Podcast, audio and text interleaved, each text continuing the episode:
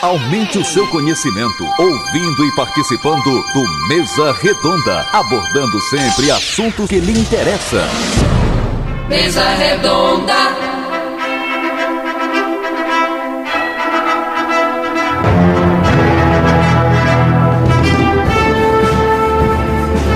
Essa Lucena. 10 horas, 8 minutos em Caruaru, 10 e 8 ao vivo.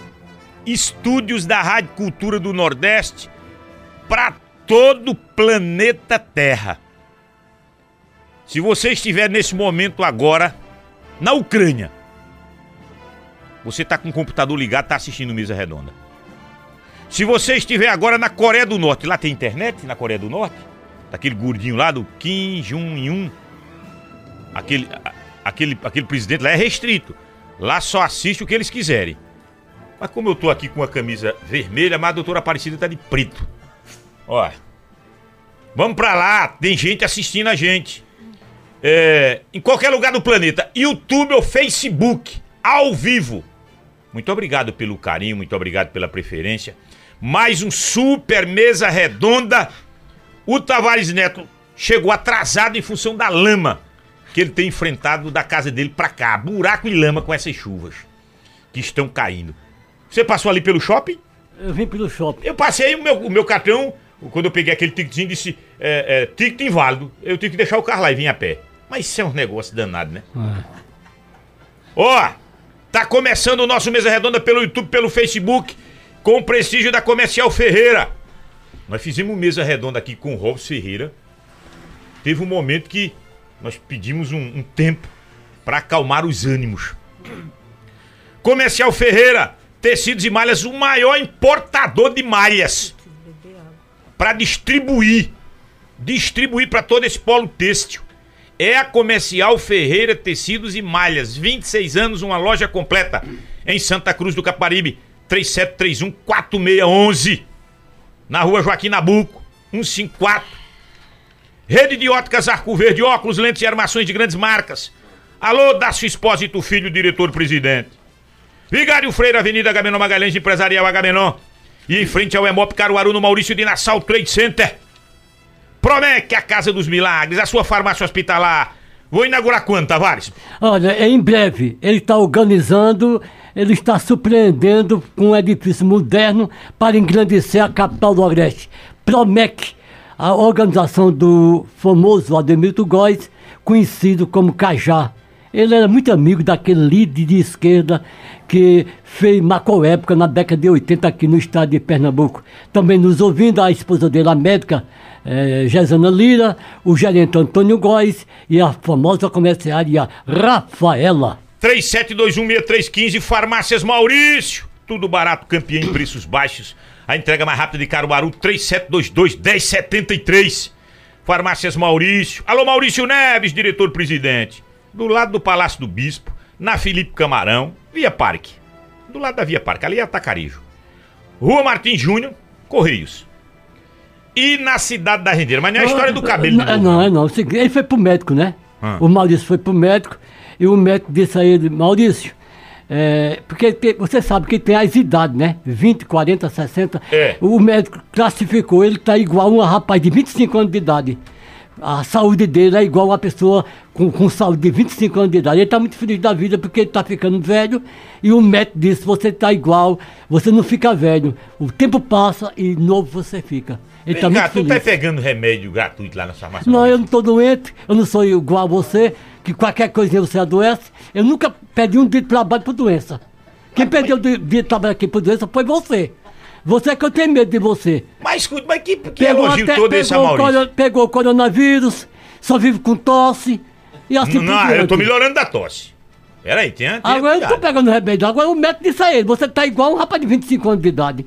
E aí, ele não ficaria Eu feliz? tenho pra mim que tu tá pe- pegando aqueles estimulantes lá. Datafila. Ah, aquele estimulante é bom. Diz que você, quando toma aquele estimulante, quando vê uma mulher, se ela é bonita, fica muito mais bonita. Olha, mas vê mesmo. A Danado. propaganda da moça lá. Eu fui lá e disse, olha, compre esse remédio, Tavares. Se você tomar esse remédio, qualquer mulher bonita fica muito mais bonita. E é? Qualquer mulher fica muito mais atraente. Depois que tomei esse remédio lá na farmácia do Maurício. E o que é que a mulher deve tomar pra lhe achar atraente? Que ela deve tomar? Pra lhe achar É só atraente. me ver. Qualquer mulher que me vê sente algo diferente. É mesmo, é? É, eu sinto. Mas tu é lindo mesmo. Eu sou muito bonito, rapaz. Eu também acho. Ó! Olha, você achou bonito, né? Acho, você é Ela lindo. confirmou que, eu- que eu É, sou é. bonito, né? Não, não tenha dúvida disso. E não é fake news, não. Ó, deixa eu abraçar o pessoal da Comercial Júnior. Chegou a hora de economizar. Compre todo o material para sua reforma ou construção com preço de promoção. Quem é que não conhece a Comercial Júnior na Rua Tupi? A Rua Comercial Tupi. Júnior é um referencial do bairro do Salgado. É, concordo contigo. Você quando chega assim, quais são as coisas mais importantes do bairro do Salgado? Ali na- no Salgado nasceu a Rádio Cultura. No Salgado tem aquela feira e tem a, a Comercial Júnior. Argamassa Quartzolite. Eita, rapaz. Ar- Argamassa Quartzolite. R$ 39,80. É Quartzolite, viu? Não é qualquer argamassa, não. Telha Eternite. 2,44 por 50. Por, por 0,50. 22,90. Painel Avante LED. Eu, eu comprei lá. Baratinho eu comprei. Embutido, 18 watts. Quadrandó. 28,55. São as promoções de hoje. Vá lá. Compre lá, que é promoção. Você sempre traz uma história dos nossos convidados. Por isso que você ainda tá no Mesa Redonda. Senão já tinha, já tinha sido História de quê? posto que pra é? fora. O que é? De cada convidado você traz uma história interessante. É, da- é. E essa jovem doutora, jovem doutora, É, é. qual é a história dela? Você conheceu Essa, essa familiares? senhora, essa senhora eh, surpreendeu, me surpreendeu. Porque ela, ela, depois que ela começou na Secretaria de Saúde, a Secretaria de Saúde é destaque em Pernambuco como a Secretaria. Você viu, houve até uma eleição em Caruaru que Cida foi, a- foi, foi a, a- a peça-chave dessa eleição. Porque ela veio e organizou a Secretaria de Hoje, Saúde. qual foi essa eleição? Uma eleição municipal de Caruaru, que todos se lembram em Caruaru, que o grande problema era a saúde pública aqui da capital do Agreste. E a Cida veio e fez a diferença. Foi na época de Zé Queiroz, não foi? Foi na época do Zé Queiroz. Zé Queiroz botou muita gente e não deu certo ninguém. E finalmente Cida veio e resolveu o problema. E até agora, o índice de, de mortalidade de Caruaru vem diminuindo graças à ação dela. E a origem Ela, dela? ela, ela nasceu aqui em Caruaru e se criou ali, brincava ali, na Praça Nova Tempo, onde ela morou, vivendo o morro do Bom Jesus, ao lado de Te- do irmão dela, que é Eutásio. Eutásio, que é meu amigo de infância, funcionário do Banco Brasil. Eutásio tinha um ciúme dela danado. Ah, rapaz, o Tavares É. conhece muita Ele coisa mesmo. por isso que- irmã, não é irmã dele? É, tá to- todo certo. irmão tem ciúme da irmã, isso é verdade. Ele não gosta não. Eu, é um dia cheguei perto dela e disse, não, mas vem cá, vem cá. Ele é assim. Ó, eu vou destacar a nossa entrevistada como uma das maiores vozes em defesa do SUS. É. Sistema Único de Saúde. Que muita gente critica, que muita gente agride, que muita gente privatiza. É o maior sistema público de saúde dos 204 países da ONU. Não brinque não, o nosso SUS. E ela é uma defensora. Contumaz. Eu me lembro do encontro seu, Cida, com Arthur Quioro, aquele ministro da Saúde, na inauguração do Mestre Vitalino. Cara educado, né? Aquele ministro, Arthur Quioro Tavares, na Foi. inauguração do Mestre Vitalino. Foi, eu me É lembro. um cara educado, é outro nível, rapaz. É outro nível desse pessoal que tá hoje aí. Meu Deus do céu. Cara de uma, de uma performance de, de, de gente civilizada. Agora, eu vou dizer com você, eu lamento eu, eu, a situação do presidente da Caixa Econômica Federal. O eu não quis entrar nesse detalhe, não, mas aquilo ali é ridículo. O que assediar as mulheres. E, e- e, inclusive, se você não sabe, Cé- César, muitas mulheres não estavam votando em Bolsonaro. E me parece que a rejeição aumentou, em consequência do, do, do fato ocorrido com o presidente da Caixa. E não houve nenhuma nota do presidente eh, de soldado, ficar soldado às mulheres. Ele calado estava, calado ficou. Doutora Aparecida Souza. Olha quanta gente tá no olhinho ao vivo agora. Isso aqui é ao vivo? Não é no rádio, não. Não é pelo rádio, não. Não é pelo rádio. É no Facebook. Ó, eu falando vai aumentando, vai subindo. Tá vendo?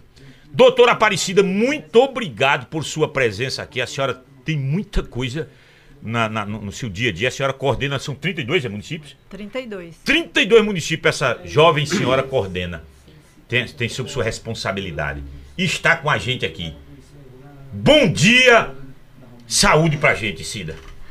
Bom dia, César. Bom dia, Tavares. Bom dia aos ouvintes da Rádio Cultura. É sempre um prazer né, atender ao pedido de vocês, principalmente por esse alcance e pela importância que é a gente estar tá discutindo questões de saúde. Então, sempre agradeço o convite. Escute, eu quero começar essa entrevista, que eu também sou um defensor do SUS, do Sistema Único de Saúde.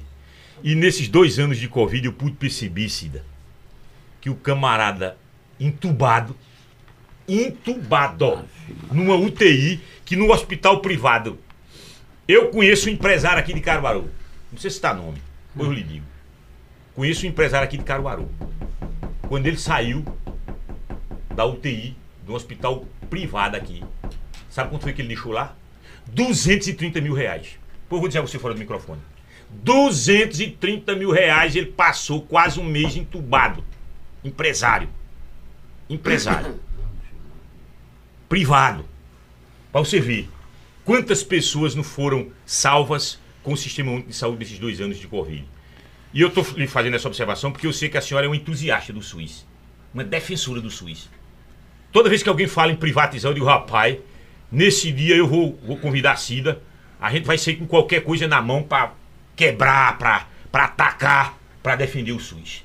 Nos fale desse sistema único que eu quero crescida em nível de, de, de mundo dos poucos países que ainda adota um sistema universalizado. Por favor. Então, o sistema de saúde, ele foi resultado de um grande movimento nacional que se chamou Reforma Sanitária, que pensou né, durante muito tempo como seria um sistema ideal para um país continental como é o Brasil. Hoje a gente tem mais de 200 milhões de habitantes. E naquele momento se conseguiu, né, foi toda uma conjuntura, né, se conseguiu aprovar na Assembleia Constituinte a implantação do Sistema Único de Saúde em 80, 1983. Mas desde aquele momento que as forças contrárias eram muito fortes. Eu não sei se você lembra, mas era a época que Fernando Collor era o presidente. Lembro. E o sistema de saúde ele nasceu com a responsabilidade imensa que era prestar serviço de saúde para toda a população, independente da, da questão financeira, né?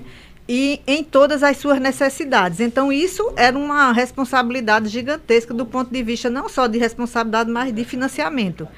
E naquele momento, é, o presidente vetou praticamente todos os artigos da lei que garantiam o financiamento do sistema de saúde. Então, as pessoas não discutem essa questão mas durante todos esses 30 anos que o SUS atuou, ele atuou sempre com déficit financeiro, considerando que desde o nascedor já não foi garantido o financiamento. Então, o SUS, ele tem a responsabilidade de garantir a responsabilidade de garantir desde a vacinação, que é considerada uma ação básica de saúde, até um transplante cardíaco. E isso para qualquer pessoa do país, em qualquer região. Então, quando a gente fala do sistema de saúde, a gente não pode desconsiderar que o que ele faz é resultado de todo um esforço, né, de uma grande parcela da, de profissionais de saúde, de, de gestores que pensam o sistema de saúde e que está eternamente em conflito com essa outra corrente, porque a saúde, como produto, ele é um produto muito rentável. Então, não, não só no Brasil, mas no mundo todo, existe uma, uma um conflito entre a iniciativa privada e, e a iniciativa pública para deter esse poder sobre a prestação de serviço de saúde. Então, é, o Brasil é um dos poucos países hoje do mundo que tem um sistema universal e, e gratuito, né, do ponto de vista de cobrança. Ele se inspirou também nos grandes modelos da Europa, né, é, existia todo um estado de bem-estar social na Europa que foi conquistado durante muitos anos e que, e que serviu, por exemplo, a Inglaterra, né, é, a, Espanha, eles serviram de modelo para que o Brasil tivesse esse, esse modelo, esse sistema de saúde hoje. Então, como é que a gente vê o, o impacto que o Sistema Único de Saúde provoca na sociedade? Agora, no momento da pandemia. No Brasil, a gente perdeu mais de 670 mil pessoas né, para a Covid.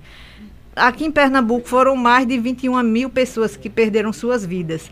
E a gente faz uma avaliação, e tem estudos já mostrando isso, que não, se não existisse o sistema de saúde com essa rede capilarizada, a gente teria passado dos 2 milhões de mortes. Então, é importante que as pessoas saibam que, embora a gente tenha esse déficit de mortes, e eu vou dizer, uma, o, talvez se a gente tivesse um governo federal que tivesse, de fato, coordenado as ações no nível nacional de forma né, responsável, a gente não teria nem essa quantidade de mortes que a gente teve. Então, o sistema único hoje, ele pode ser apontado né, como a diferença entre uma catástrofe total em relação ao número de mortes e o que aconteceu. Porque, como César disse, é, a gente teve, aqui em Pernambuco mesmo, a gente teve uma rede de saúde que foi estruturada, de UTIs, de enfermarias para pacientes graves, que deu conta de toda a demanda. Né? A gente teve, no início da pandemia, muita dificuldade por essa desconstrução no, no nível nacional, porque o país tinha orientações diferentes de acordo com os estados e com a, a, a ideologia política, infelizmente, dos governadores. Então, isso foi muito ruim. Até um segundo momento que os governadores se uniram, né, viram que o, o a, a, quantidade de mortes era muito grande e, e conseguiram né, produzir é, estratégias para diminuir. Então, é, a gente tem hoje, se, se, a gente não tem hoje mais mortes, eu acredito isso ao sistema de saúde. O doutor Aparecida agora ainda sofre com recursos, ainda sofre com é, é, desvios, porque infelizmente, como nós somos um sistema é, quase universal em nível de país, os olhos do Ministério da Saúde não chegam a lá nos rincões então, o, o SUS é um sistema federal, universalizado, mas tem a gerência dos estados e, por conseguinte, dos municípios. É, há um desdobramento. E nesse caminho de desdobramento, há os desvios, infelizmente. Isso, a, a, saúde, ela padece de todos os problemas que qualquer nicho da sociedade, né? Tem gestores que são comprometidos e tem aqueles gestores que não têm realmente, de fato, a responsabilidade sobre a utilização de recursos públicos. Agora, é, além da questão do subfinanciamento, que isso é um, um rebatimento em todos os municípios do, da União, a gente também tem algumas questões que os municípios não têm governabilidade. Por exemplo, é, a atenção primária hoje, ela tem uma carência muito grande em relação a médicos. Né? Quando eu falo em atenção primária, eu falo em estratégia de saúde da família, que foi a opção, o modelo que foi é, escolhido para que a atenção primária no, no, Brasil de fato acontecesse. E a atenção primária é o quê? É todo aquele conjunto de ações que devem ser ofertados para não só prevenir doenças e evitar doenças, mas também para identificar precocemente as pessoas e evitar que elas adoeçam mais ou que elas venham a precisar ser internadas ou ir a óbito por falta de assistência. Então, a atenção primária ela é feita no território onde as pessoas vivem, né? aqueles postos de saúde da família. E os municípios, principalmente esses municípios longínquos, aqui no estado de Pernambuco a gente também tem isso. Caruaru e o entorno aqui não tem. Quanto mais para o interior você vai, mais esse problema aumenta de oferta de médico para atenção primária.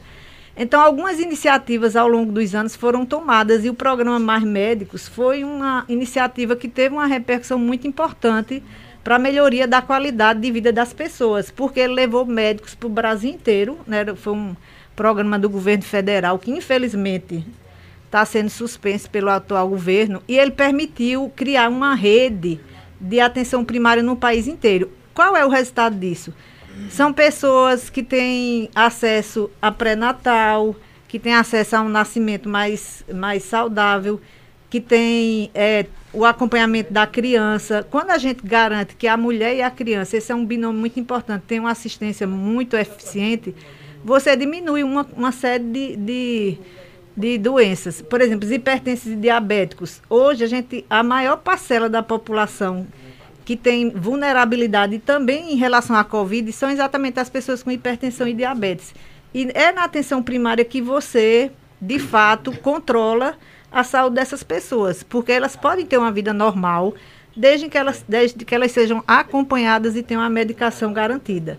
Então, tudo isso se dá a partir da atenção primária eficiente, que nesse momento a gente está, né, de novo retomando essa discussão, porque muitos programas estão sendo desmontados. Eu vou dar um exemplo aqui para vocês saberem. A gente tem um programa é, chamado Rede Cegonha, que é um programa do governo federal que passa recursos aos municípios para fazer pré-natal, parto, nascimento e acompanhar a criança até dois anos de idade. Esse programa ele foi um programa revolucionário porque ele modificou o modelo que antes era centrado no médico, incluiu a enfermeira obstetra, né? incluiu uma equipe de trabalho que começava na atenção primária com pré-natal e tinha uma ligação com as maternidades. Então isso evitava que a mulher ficasse peregrinando no momento do parto, né? que a mulher não tivesse acesso às consultas, ao exame. Então era toda uma rede instituída que a base da rede era a equipe multidisciplinar com esse papel importante de protagonista da mulher no momento do parto e da enfermeira obstetriz. E esse programa está sendo desmontado agora, voltando para um modelo anterior em que o médico é um personagem é, que conduz a mulher no momento do parto. Quer dizer, um retro retrocesso 20 anos depois. 20 anos a gente está retrocedendo. Depois de 20 anos a gente avançar, Aí agora a gente volta quase para estaca zero. Pois não, Tavares? César, é o seguinte, é, é João Paulo, um rapaz que esteve comigo ontem à tarde, e disse, eu vou assistir o programa. Eu queria saber da doutora Cida, porque ele está preocupado com o coronavírus, dizendo que está aumentando o número de, de, pessoas contaminadas com essa doença. E ele disse, eu só acredito se aquela doutora falar. Porque aí eu disse, eu vou perguntar a ela, doutora, está aumentando o número de pessoas que estão sendo atingidas por essa doença em Caruaru? Está aumentando no país inteiro. Tá, ah, não é Caruaru. Não é Caruaru, mas eu vou falar um pouco. Assim, eu fiz até uma linha do tempo aqui para ficar mais claro. A gente começou, a pandemia começou aqui no Brasil Sim. em fevereiro de 2020. Né? Os primeiros casos notificados. Fevereiro de 2020. É, a primeira, os primeiros casos notificados aqui em Pernambuco foi exatamente em 25 de fevereiro de 2020.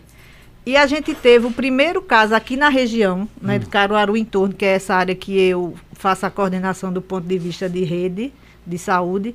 A gente teve o primeiro caso registrado dia 16 de março de 2020, que foi um paciente de Belo Jardim que veio da Itália, né? Toda essa pandemia, ela, ela percorreu o mundo inteiro em menos de duas semanas. Ela começou na China, né? Isso é o a consequência da globalização. Ela começou na China, em duas semanas já tinha chegado em todos os continentes, inclusive aqui no nosso. Então, em 2020, a gente rapidamente teve uma quantidade de casos muito grande aqui na região. A gente chegou a registrar mais de 31 mil casos leves.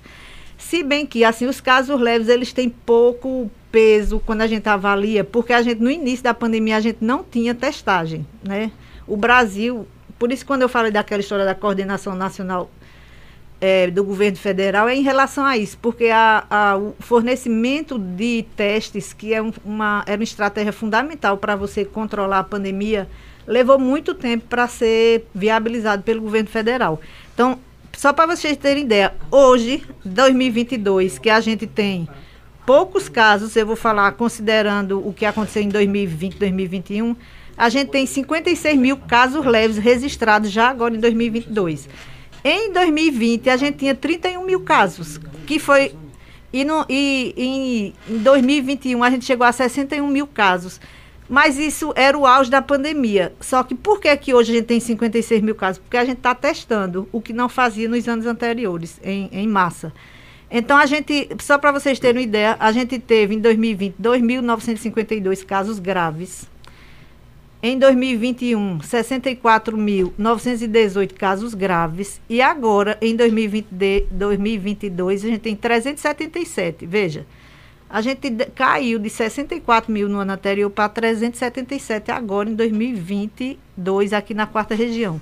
Em relação aos óbitos, a gente teve uma média de mil 1.200 óbitos em cada ano, 2020, 2021, e agora a gente tem 155 óbitos. Então, quando você faz uma correlação com os anos anteriores, a queda é muito grande e muito perceptível. Eu vou falar só no mês de junho, né? A gente está agora no mês de junho, tanta aglomeração.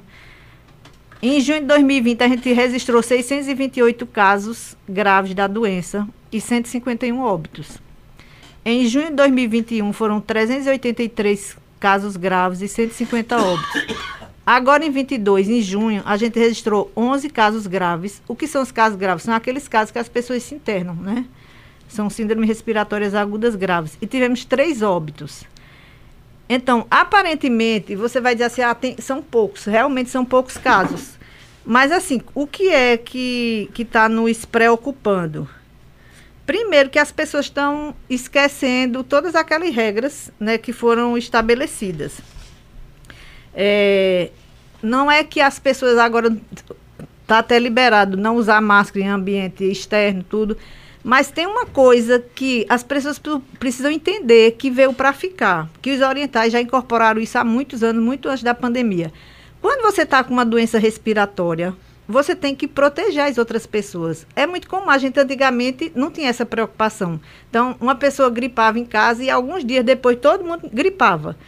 Isso não precisa acontecer se a pessoa que tiver com sintomas gripais se cuidar do tipo usar máscara, não não é, usar os talheres das, das, das pessoas que estão sadias, elas estão não compartilhar objetos que podem, que podem levar a transmitir a doença.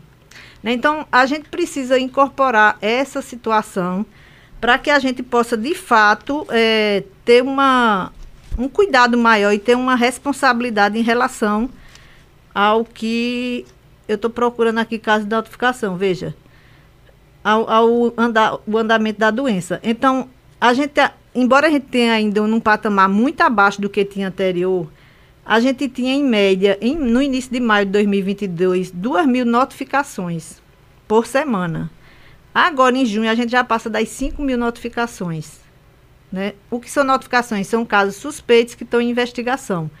O aumento da positividade. Aqui, aqui na quarta região, a gente fazia uma média de 230. Tinha uma, uma média de 230 casos positivos por semana. Hoje a gente já está batendo na casa dos 2 mil. Ih, rapaz. Então, isso é muito grave, porque ah, não que isso esteja sendo acompanhado pelo aumento do número de óbitos e, e, e de casos graves essa aí é uma outra consequência da atuação do sistema de saúde, né? Quem é, quem é o grande responsável por a gente hoje não estar tá numa outra, no outro pico da pandemia? São as vacinações. A única diferença que existe entre hoje e 2021 e 2020 é o percentual de vacinação das pessoas. Então a gente só está com essa quantidade de óbitos menor e essa quantidade de de casos graves menor porque as pessoas estão vacinadas. Só que aí a gente vai para uma segunda questão.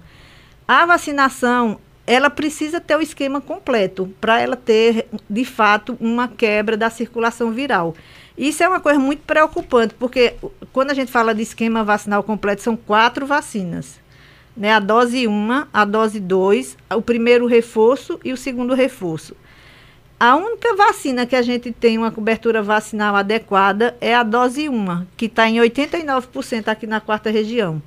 Aí, quando você vai para a dose 2, cai para 75%. Quando vai para o primeiro reforço, cai para 60%. E quando vai para o segundo reforço, cai para 7%. Olha que benção, que é a quarta dose. Então, mas 7% significa praticamente nada e a é, Tavares está me mostrando lá eu tô, eu tô que está com o esquema vacinal completo. Eu tomei a quarta, eu queria tomar a quinta. Quando eu, vou tomar a quinta? Para o ano. Então, veja, qual é a importância do esquema vacinal completo? Primeiro, que você se resguarda de não, não adquirir a, o vírus, e segundo, você é, protege a coletividade. Aí você vai dizer, ah, aí muitas pessoas perguntam, mas por que precisa tomar tanta vacina? Não, pelo que eu entendo aqui, se a cobertura vacinal de 1 é 89%, as pessoas entendem que uma vacina só é, é suficiente, mas não é. Porque, assim, o organismo, ele, embora o Tavares né, tenha dito ali que ele está igual um jovem de, 5 anos, de 10 anos, 15 anos, a gente envelhece o sistema imunológico também. Evidentemente, algumas exceções existem. existem pessoas que mesmo tendo é, uma idade avançada, não tendo muitos cuidados, ela não adoece tanto. São casos né, específicos, fora que a gente chama fora da curva. Mas, de um modo geral, à medida que a gente envelhece, o nosso sistema de saúde, nosso sistema imunológico envelhece. O que é o sistema imunológico? É o sistema de defesa do organismo. E qual é o papel da vacina? A vacina é como se fosse uma, um mensageiro que é introduzido no nosso corpo e avisa: olha, a gente tem um inimigo poderoso que está aqui entre nós. Você tem que se preparar. Isso é o que a vacina faz. A vacina dá um aviso e o organismo ele começa a produzir anticorpos. Então, quando você entra em contato com o vírus, você já está preparado para aquela batalha, certo? Mas só que à medida que você. Agora, as pessoas têm. O, o fato de você tomar a vacina não significa dizer que você vai estar 100% garantido. Por quê? Porque as pessoas são diferentes. As pessoas que são mais idosas, elas têm uma maior fragilidade. Então, a minha reação nessa batalha, que tenho 20 anos, vai ser diferente de uma pessoa que tem 90. Né? Eu, com 20 anos, vou ter um sistema imunológico mais robusto. Doutora Cida, um rapaz aqui, amigo meu, ele tomou a vacina e, e, e, ficou enfermo em casa. Ele me disse, rapaz, nunca sei tomar com, com, aquela, com aquela doença. Alguém disse que é, é, é quando a pessoa sente esse efeito, é porque ela fez, fez, fez como é? É, as pessoas, algumas pessoas têm reação à vacina. É, essa reação, quer natural. Que, é, são, as reações é, são naturais. É porque a vacina fez efeito, é? A, ela faz efeito de todo jeito, com ah, reação ou sem reação. Agora, algumas pessoas têm uma reação e a, todas as secretarias de saúde, elas têm uma responsabilidade de notificar o que a gente chama de reações adversas. Então, essas reações como febre, moleza, dor no corpo, são reações normais. Ele não febre não, mas ficou muito mal. É, mas são reações normais. Agora, muitas vezes acontece uma reação adversa que a pessoa precisa ser internada. Então, quando isso acontece, é investigado e a maioria absoluta dos casos não tem relação direta com a vacina. Então, assim, é, essa, esse monitoramento da eficácia dos efeitos da vacina, ele é feito constantemente. Então, só para concluir, se você não toma vacina, é, não, não completa o esquema vacinal, você muito provavelmente vai estar mais vulnerável a essa, essa doença. Aqui na, no nosso estado, agora em junho, em, nesses últimos meses, entre, de, entre quatro pessoas que são internadas, três estavam sem o esquema é, seu esquema vacinal completo. Ou seja, eram pessoas que desenvolveram o quadro grave da doença porque ou não se vacinaram ou se vacinaram de forma incompleta. E a maioria delas são pessoas com comorbidade, ou seja, tem diabetes ou doenças cardiovasculares, como hipertensão, arritmia cardíaca, insuficiência respiratória. Então, esses problemas, eles nos mostram que hoje a gente tem um quadro completamente diferente do que tinha dois anos atrás, mas se a gente não tiver esse cuidado de se vacinar, a gente pode voltar a ter uma nova onda, e uma nova onda significa mais pessoas graves e mais pessoas morrendo. Eu vou para o primeiro intervalo. Vamos ao primeiro intervalo, nós estamos entrevistando a doutora Aparecida Souza. Na volta eu vou liberar mensagens. E as vacinas? Que é que está liberado nesse momento? Quem pode tomar? Quem não pode tomar? Qual é a dose para qual idade? Faixa etária? Muitos ainda insistem em dizer ou toma essa vacina nada, que essa vacina é boa como? Se tem que estar tá tomando uma, duas, três, quatro, daqui a pouco vem a quinta. A eficácia da vacina você tem que já tomar quatro no braço. Vamos ter que tomar a cada quatro meses? Eu ouvi isso de um ouvinte hoje, pela manhã. É, isso cria, para quem gosta de fake news, pronto, é um prato cheio. Essa galera que já é contra, negacionista. Aí quarta dose fica dizendo: Olha aí, tá vendo? Tá vendo que eu tava certo? Não virou jacaré não, mas tá tem que ter, a cada quatro meses tem que tomar vacina. Na volta a gente discute vacina com a doutora Aparecida Souza.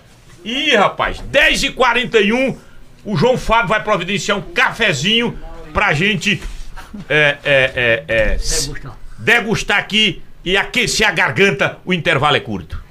Aumente o seu conhecimento ouvindo e participando do Mesa Redonda, abordando sempre assuntos que lhe interessam. Mesa Redonda.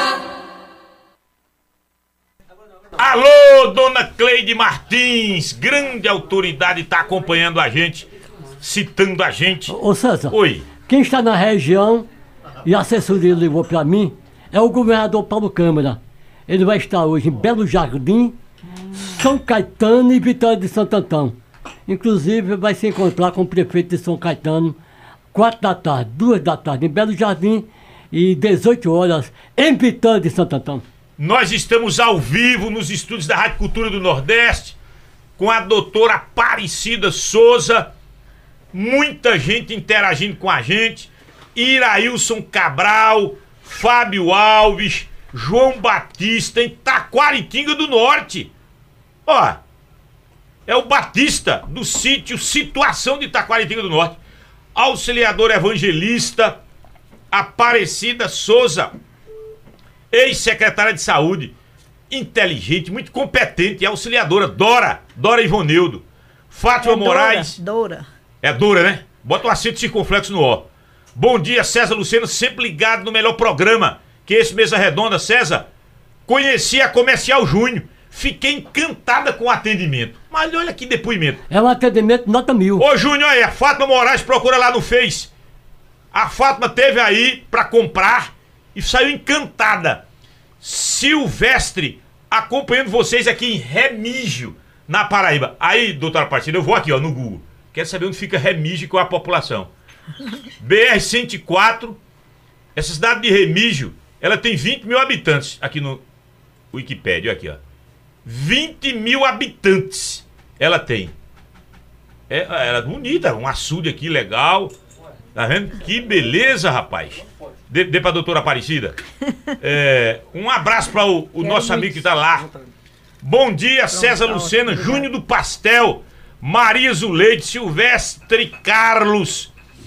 É, ainda tem aqui o Damião José, Newton Júnior, é, Vânia, Wanda Souza, Lu Samuel Torres, vereador Samuel Torres está acompanhando, Damião José. As pessoas relaxaram, nem usam máscara, nem se vacinam. Ayrton, em Teutônia, bom dia, um abraço. Mas olha quanta gente tá aqui. Isso é do Face. Quando eu vou pro YouTube, se o governo federal fosse mais responsável, teríamos menos mortes do que houve. Diante, di- diante disso, como o SUS faz para atrair aquelas pessoas que foram induzidas a desacreditar na ciência? Ela vai responder. Isaías Antônio, bom dia, Alain. Meu amigo César Lucena, aqui é Alain. Estou ligado nesse maravilhoso programa. É o César Alain. Ainda não fui aqui pro WhatsApp da rádio, não. No WhatsApp é Cícero de Turitama. Bom dia, César de Tavares, doutora Aparecida. O Brasil ficou no ranking dos países que tiveram mais óbitos por Covid proporcionalmente. Bom dia, César Lucena, Maria José das Rendeiras, Zé Bal. Bom dia, Zé Paula de Sairé, grande Zé de Paula de Sairé. É, Edinauro Trajano. É, Gilson Cantarelli. Antônio Marcos. Bom dia para todos. Doutora, eu não entendo por que a doença não acabou. Está aumentando. E as autoridades liberam tudo. Doutora Aparecida, quando se desacredita na vacina, se desacredita na ciência. As pessoas foram induzidas a isso. A pergunta que eu lhe faço: o fato de primeira dose, segunda dose, terceira dose, quarta dose, isso de certa forma, ué, ter eficácia não tem, gera esse incômodo, especialmente a quem não acredita? É, Esse é, esse é um dado que muitos estão perguntando aqui. O que é que a senhora responde? Veja, você já até já tinha falado um pouco sobre isso. É, a vacina, como eu disse antes, ela estimula o organismo a se preparar para combater a doença, né? Que é como se fosse um. Muito, inclusive, ela, ela usa o RNA mensageiro, que é, é realmente uma, uma mensagem para que o organismo se prepare para aquele combate. Acontece que para que a gente tenha um resultado satisfatório, tem que ter uma conjunção de interesses. O interesse dos governos né, de, de aumentar as coberturas vacinais e o interesse da população, a responsabilidade da população de se vacinar. Então, o que acontece? A gente tem, uma, tem coberturas muito baixas no país. E não é só em relação à, à Covid, não. Em relação à influenza, por exemplo, a gente está em torno de 57% de cobertura. Em relação a, a sarampo, que foi uma doença que foi erradicada no Brasil durante muitos anos e voltou, a gente está com 48% de cobertura das crianças. e já foram já foi registrado hum, alguns anos atrás óbito de criança na nossa região. Porque as pessoas estão relaxando em relação a essa arma poderosa que nós temos. Então, o que é que acontece em relação à Covid? Como a, as outras doenças que a gente incorporou, por exemplo, é, dengue, chikungunya, zika, já foram doenças que foram epidemias. Hoje elas são consideradas pandemias. O que, o que são, aliás, são consideradas endemias. O que são as endemias? São aquelas doenças que elas, infelizmente, vieram para ficar. A gente vai ter todo ano uma quantidade esperada de pessoas que adoecem e algumas que vão a óbito por conta dessas doenças. Então, com a Covid, é, existe um que a gente chama história natural da doença, que ela se instala, né, provoca uma pandemia e aí ela se transforma em endemia. Muito provavelmente, se o, a ciência não tivesse desenvolvido as vacinas tão rapidamente, a gente teria uma quantidade muito maior de óbitos, né, por, por pela Covid. E por que, que a gente precisa vacinar com tanta frequência? Porque, como eu disse antes, o sistema imunológico, eles, eles são vulneráveis. Então, por exemplo, uma pessoa que tem uma comorbidade, né, que tem uma doença pré-existente, ela vai ter uma defesa diferente de uma pessoa que é sadia, de uma pessoa que é idosa. Então tem uma série de questões que tornam as pessoas mais vulneráveis. E o que é que, o que, é que nivelaria todas as pessoas? Seria a gente ter uma cobertura próxima de 100% de vacinas, porque aí com uma cobertura tão alta, a circulação viral ela cairia muito. E essa circulação viral ca caindo muito, ela não acomete as pessoas, né? Não é, infelizmente, não é o caso do Brasil. Eu estou falando daqui da quarta região, mas está se repetindo no Brasil inteiro, em Pernambuco e no Brasil inteiro. As coberturas vacinais, elas são muito baixas, como eu disse antes. A D4, é, a segunda dose de reforço da Covid, está menos de 8%. Né? A primeira está em 60%, quando o ideal seria acima de 80%. Então, o que acontece? A, a circulação viral aumenta, e à medida que a circulação viral aumenta, existe a introdução de variantes. Eu vou falar uma expressão aqui que é muito comum para as pessoas entenderem. Tem uma expressão que diz assim: o que não nos mata nos fortalece. Isso acontece não só com os seres humanos, mas com os vírus também. Então, se você tem uma arma poderosa para acabar a circulação viral, mas você não utiliza adequadamente, aquele vírus ele se fortalece. Como é que ele se fortalece? Ele começa a mudar a sua própria composição interna. Então, a gente tem o que a gente chama variante. O vírus, ele não morreu e ele se transformou e aquela vacina já não tem tanta eficácia quanto teria antes. Então, toda vez que, a, que tem uma dose de reforço, aquela dose de reforço ela já pega as variantes que foram introduzidas. Entendeu? Então é, uma, é uma, uma, um sistema muito dinâmico que tem uma, um resultado né, que é incerto, dependendo da composição vi, vi, de vírus circulando e do desempenho da vacinação em cada região. Doutora Cida, Caruaru já houve surto de malária inclusive é citado no livro de Nelson Barbalho.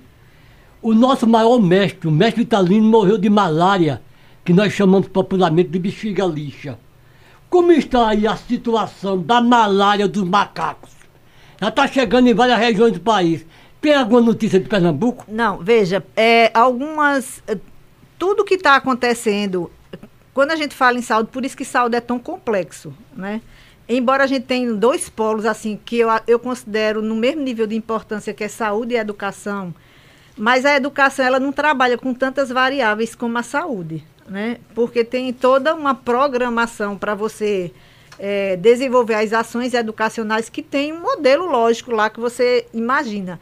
Na saúde isso não isso não acontece. Então o que, por que, que a gente está tendo tanta é, aumento de doenças tantas introduções de doenças é, que até alguns anos atrás a gente não via. Porque a gente começou a destruir o meio ambiente. Então, à medida que você invade as florestas, o que é que acontece? Isso, a malária do macaco? Pois é, o macaco, na verdade, não é quem transmite. Sempre o macaco é um hospedeiro, né? De um vetor. A gente chama, a gente chama, por exemplo, o mosquito da dengue, a gente chama um vetor, o vetor que transmite a dengue. E quem é o, o, quem é o hospedeiro? É o ser humano. Então, o mosquito da dengue contaminado contamina uma pessoa, aquela pessoa adoece, e quando um, um mosquito sadio contamina ela, se adoece também, e esse ciclo vai aumentando exponencialmente.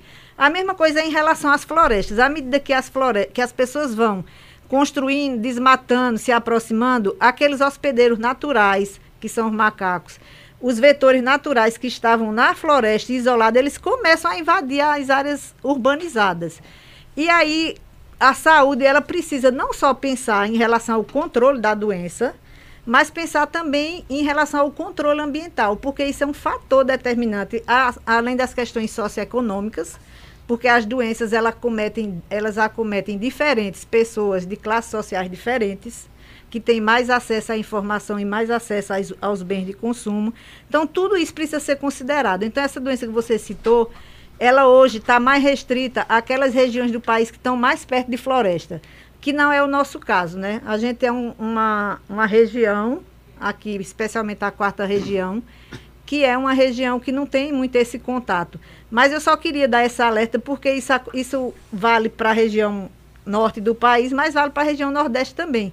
Quando a gente pensa em qualidade de vida e melhorar as condições de saúde, não basta a gente pensar no médico e no remédio no hospital. A gente tem que pensar no meio ambiente, na conscientização da população, para que elas entendam que ela tem um papel muito importante, especialmente para esse controle de doença, que é a vacinação. É, aí, quando fala nessa vacinação, para a gente concluir aquela pergunta que eu lhe fiz, tem um cidadão aqui no, no Face dizendo o seguinte: Pois é, doutora Aparecida, não seria em função, é o Josiel João é, é, de que essas vacinas da Covid ainda. É como se elas estivessem em teste. Não, absolutamente. Não? E por que, é que a antitetônica você toma. Antitetânica. Anti, antitetânica. Você toma uma e a segunda dose após 10 anos. É Mas a gente, veja, a gente está falando de uma doença que tem características totalmente diferentes. Vocês que Pandêmica, são... né? Uma característica pandêmica. Não só pandêmica. Por que pandêmica? Porque ela não só porque ela, ela circulou todos os continentes, mas pela, pela rapidez e pela globalização. Ah. A gente hoje, a gente, por exemplo, nesse momento, a gente, o, o hemisfério norte, ele está no verão. Né? E qual é a característica do verão na Europa, por exemplo? A aglomeração de milhares de pessoas em, em eventos festivos.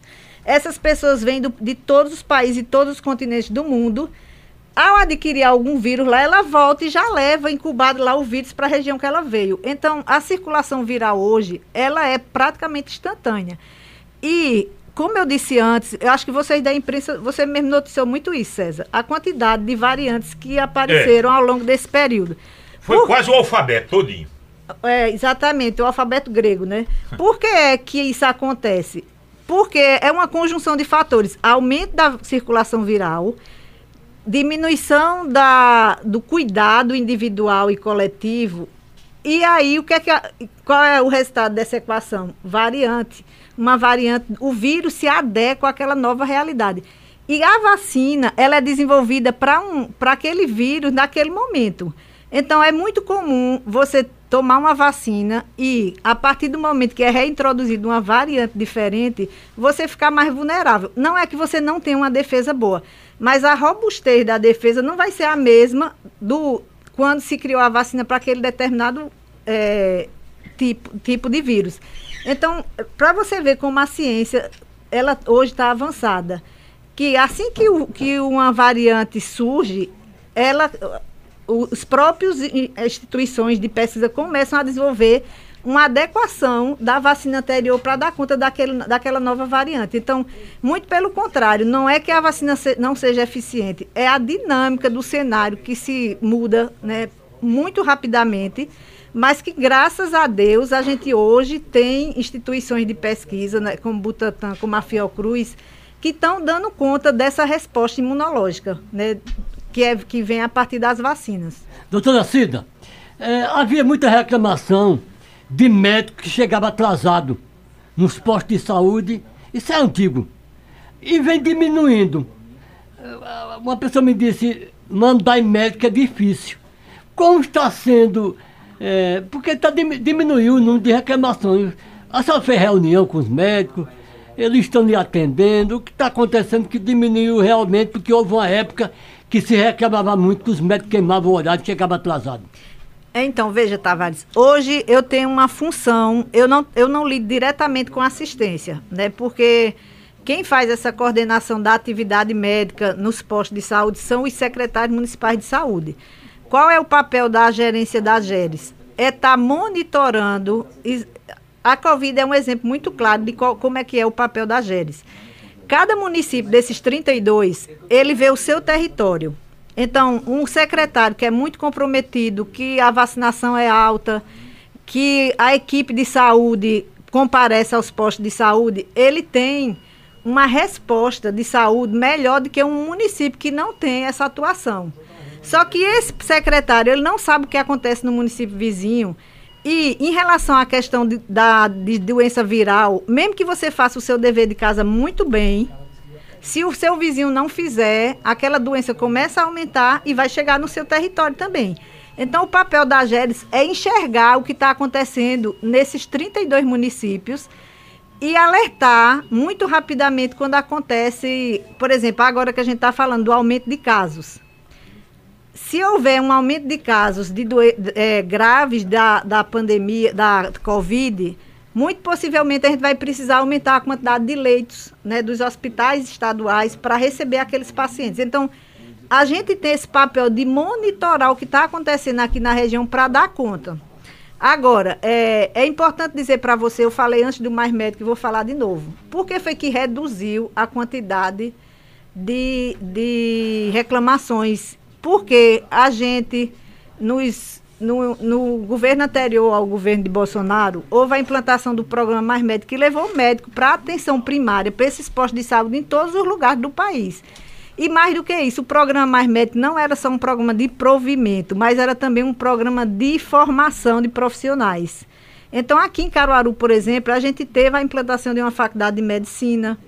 No, na, em Garanhuns teve implantação de faculdade, no sertão de Pernambuco então, essas faculdades, elas começaram a formar médicos para esse mercado de trabalho, que era um mercado. A gente tinha uma quantidade de médicos muito menor do que necessitava. Então, à medida que você vai é, formando mais médicos, você vai tendo um, maior equilíbrio né, em relação à oferta e à procura. É, agora, infelizmente, a gente hoje corre o risco de ter essa realidade de novo piorada porque o governo atual resolveu acabar com o programa Mais Médicos, né? Inclusive está numa fase de substituição. É, doutora Cida, houve o feijão junino, estamos chegando ao final. Se tiver de, de, de aumentar o, o número de, de, de, pessoas com coronavírus, é até quando mais ou menos?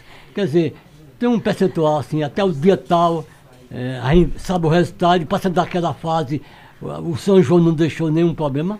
Veja, é, Tavares, hoje a estratégia do governo do estado é o quê? É acompanhar a variação é, do, do, do, número de notificações e de confirmações, que acontece exatamente a, casa, a cada 15 dias por conta do ciclo viral.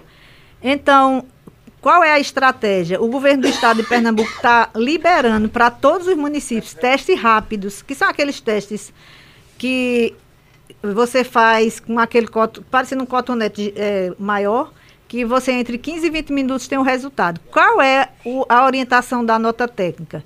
Todo mundo que tiver com síndrome respiratória, né, com síndrome gripal, deve fazer esse RT-PCR que está sendo enviado para todos os municípios.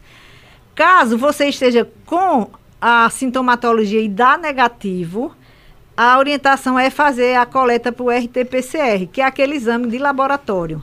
Porque muitas vezes é, o teste ele não é 100% de garantia, ele é 99,9%. Então, existem pessoas que, mesmo com a sintomatologia, às vezes tem uma carga viral baixa e dá negativo. Então, a orientação é que essas pessoas façam também, e aí o, o governo do estado também, através do LACEN, garante esse RT-PCR, para que a gente possa. É, qual, por que, é que se faz esse monitoramento? Primeiro, para se antecipar, né, se a situação começa a sair fora do controle, aí tem uma série de medidas que São são João, tomadas. 24, 25. É, 15 dias depois vai ser lá, é, lá para o dia 15 de, de, de julho, de, isso. De julho. Aí, aí você sabe isso, se realmente o, o, São João deixou alguma marca, né? É o que é que a gente está observando? Que a gente, pela o acompanhamento que está sendo feito, de fato está havendo um aumento, porque existe uma aglomeração muito grande. Só que, como eu disse antes, a situação hoje, o cenário hoje é diferente dos anos anteriores, porque a gente tem a disponibilidade da vacina. Então, a vacina é uma arma muito poderosa para quebrar esse crescimento da doença, entendeu, Tavares? Agora, a, o apelo que a gente faz e todo o trabalho que está sendo feito pelos municípios é para convencer as pessoas a cumprirem o esquema vacinal proposto. Eu tomei né? a quarta vacina em abril. É, são quatro meses ou tenho que esperar para o ano? Não, veja, você vai tomar. A, o esquema atual hoje, preconizado, são quatro doses. A primeira quatro. e a segunda doses, uma dose de reforço e uma segunda dose de reforço.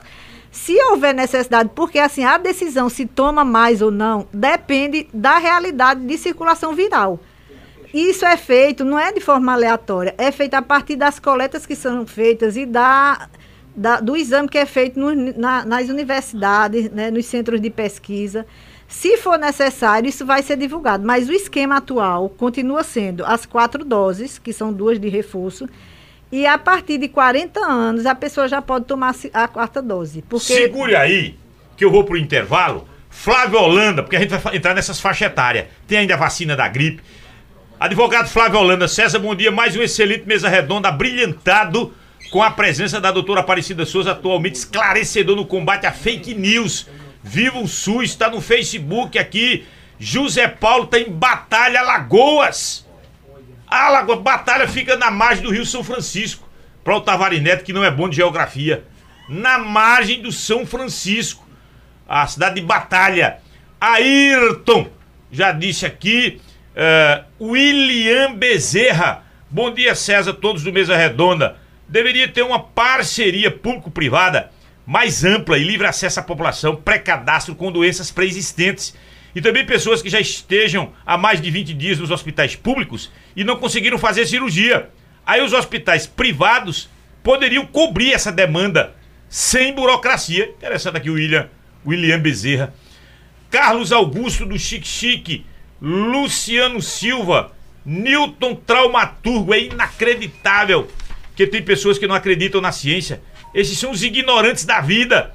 É o Newton Traumaturgo tra, Traumaturgo Júnior. Ô César. Luciano Silva, excelente programa. Estou aqui no Salgado acompanhando. Gleidson, Paulo das Bolsas, Jailton Portas.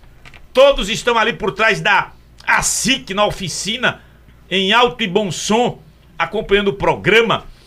Aí, Antônio Marcos, eu não entendo porque a doença não acabou, está aumentando. Porque as autoridades liberam tudo. Uh, e ainda tem aqui, deixa eu ver, Cícero de Toritama. Ouvindo esse excelente mesa redonda, queria saber da doutora. Tomei duas doses da vacina Janssen. Tenho 49 anos. Posso tomar qual agora?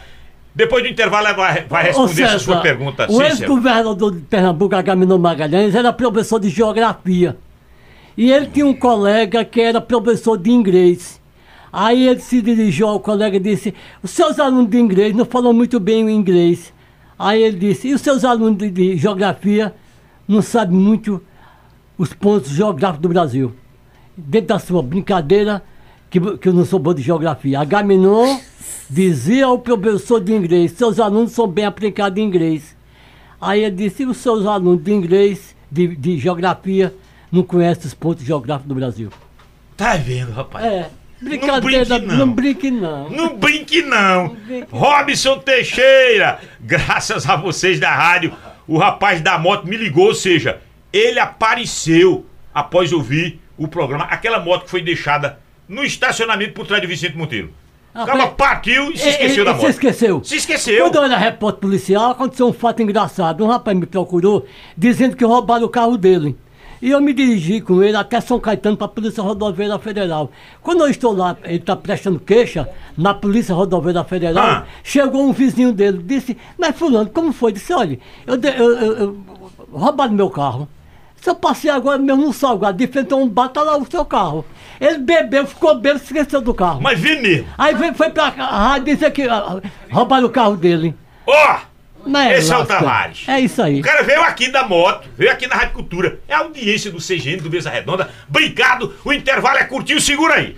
Aumente o seu conhecimento ouvindo e participando do Mesa Redonda, abordando sempre assuntos que lhe interessam. Olha, deixa eu abraçar o pessoal da Comercial Ferreira Tecidos e Malhas. Mas, pai, tem uma mensagem aqui do Pedro Ivo.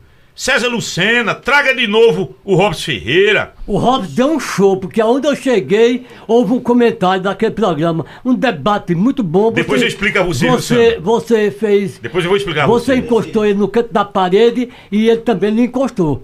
Oxe, Ele- mas faz isso não? Foi um debate muito bom. Ele é eleitor do Bolsonaro e ele, é- ele disse: Eu sou direito assumido. É. Você- Comercial Ferreira. Você não assume o que é. Comercial Ferreira Tecidos e Malhas. 26 anos, rapaz. Ok. na estrada, comprando fios importados, é, é, é, distribuindo esse material que vem da China. O Robson, É. da Comercial Ferreira, Tecidos e Malhas. Grande variedade de fios para a indústria de linhas e aviamentos. Rua Joaquim Nabuco, 154, bairro Cruz Alta, em Santa Cruz do Caparibe, 3731-4611. Rede de óticas Arco Verde, óculos, lentes e armações de grandes marcas. Loja da Vigário Freire, Avenida Agamenon Magalhães Empresarial Agamenon. E em frente ao Emop Caruaru, no Maurício de Nassau Trade Center. Alô, Dácio Expósito Filho. Ô César, a pesquisa é certa.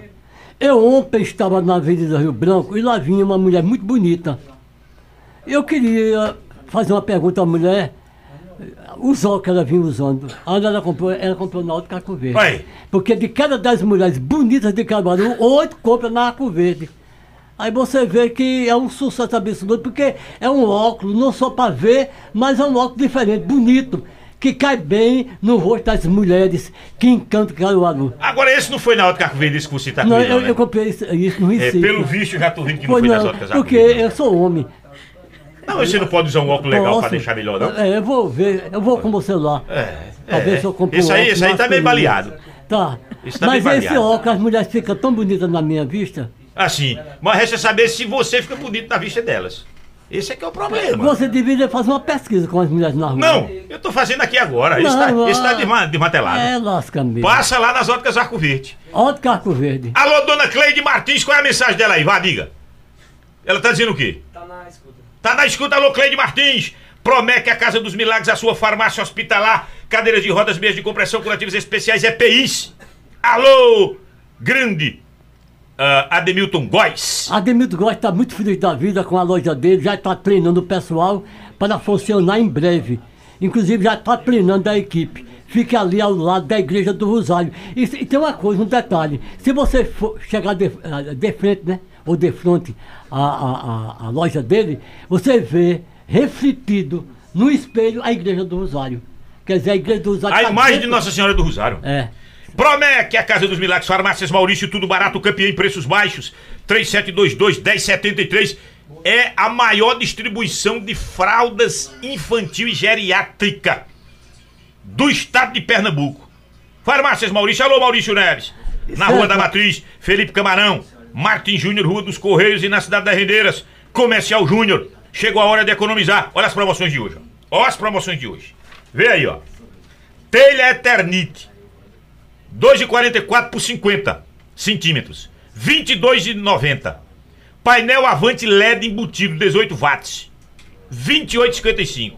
Argamassa 4 Zolite cinza, 39,80. Na Comercial Júnior, Rua Tupi, no Salgado. Daqui a pouco eu vou fazer o sorteio. Daqui a pouco eu vou fazer o sorteio do Vale Compras. Ainda tem aqui muita gente mandando mensagem pra gente. É muita gente interagindo com a gente. Eu agradeço de coração por essa audiência qualificada. Ah, Rafael Antônio. Bom dia. Robson Teixeira, doutora Aparecida. Pessoa competente. Começou bem o trabalho dela. Inclusive, minha esposa trabalhou e trabalha com ela. Mal que, homem? Do Robson Teixeira. Bom dia, César Lucena Neide. Rosicleide Martins. Fátima da Boa Vista. Alex Silva. É, eu tomei a segunda dose em dezembro, tomei as duas de Johnson. Devo tomar a terceira dose, tenho 42 anos. Vamos agora, é o Alex Silva. Vamos agora para as idades, doutora Aparecida. E de fato, quem tomou duas da Janssen Pode tomar da Pfizer, da AstraZeneca, tem que ter uma específica. Vamos começar aqui pelo Alex Silva, motorista. Veja, a gente está usando a Janssen, a AstraZeneca e a Pfizer para dar as doses de reforço, qualquer uma dessas. E mais a Coronavac para gestante e adolescente também, né? A- pode tomar qualquer uma dessas. Vai depender da disponibilidade daquele momento dos postos de vacinação. Então, ele tem 42 anos, a faixa etária qual é que tá? Já pode. A, a terceira, a segunda dose, que é a dose de reforço, é a partir de 40 anos atualmente. Então tem o primeira e a segunda dose. A primeira de reforço é a segunda. A segunda já está a partir de 40 anos. Ai, que beleza, segunda eu tomei a minha domingo passado. Fiquei com o braço doído, tomei da Pfizer. A minha quarta dose, que é a segunda de reforço, a Isso, quarta isso. dose. né? Então, a partir de 40 anos, já pode tomar a quarta dose. Ô, doutora Aparecida, a senhora vive expectativa de uma quinta dose só para o ano ou ainda esse ano? Veja, isso é uma é, É- é muito- muito relativo. Muito, muito, muito precoce ainda, porque situações como, por exemplo, a gente teve nesse período, não é só aqui no Brasil que está tendo essas festividades. No caso do Brasil, é em relação ao inverno, as festividades juninas, que, que acontecem em muitos estados, do, em muitas regiões do país. E no hemisfério norte é o contrário, é o verão também com uma grande aglomeração de pessoas, inclusive brasileiros, que vão e voltam. Então, todo esse caldeirão né, de, de, de pessoas envolvidas é que vão determinar, por isso que é importante a gente monitorar. E aí eu digo, uma, o, o- a atuação do município é fundamental. Para vocês terem ideia, a gente só consegue enxergar o que está acontecendo a partir do sistema de informação. Então, quem é responsável por digitar lá no sistema de informação os resultados positivos que acontecem nos municípios? São as pessoas dos municípios que digitam. Por exemplo, nós da GERES, nossa avaliação é toda feita em cima de um sistema de informação que é gerado a partir das bases municipais. Então, se os municípios não eh, fizerem esse trabalho de forma efetiva, a gente pode incorrer em riscos, entendeu, eh, Ah. César? De não enxergar a situação em tempo real. Por que é importante que essa, esse sistema de informação ele seja alimentado eh, continuamente? Porque a gente precisa se antever exatamente essas questões. A- a- as instituições de pesquisa, elas só vão desenvolver uma nova vacina se elas forem demandadas pelos governos para isso, entendeu?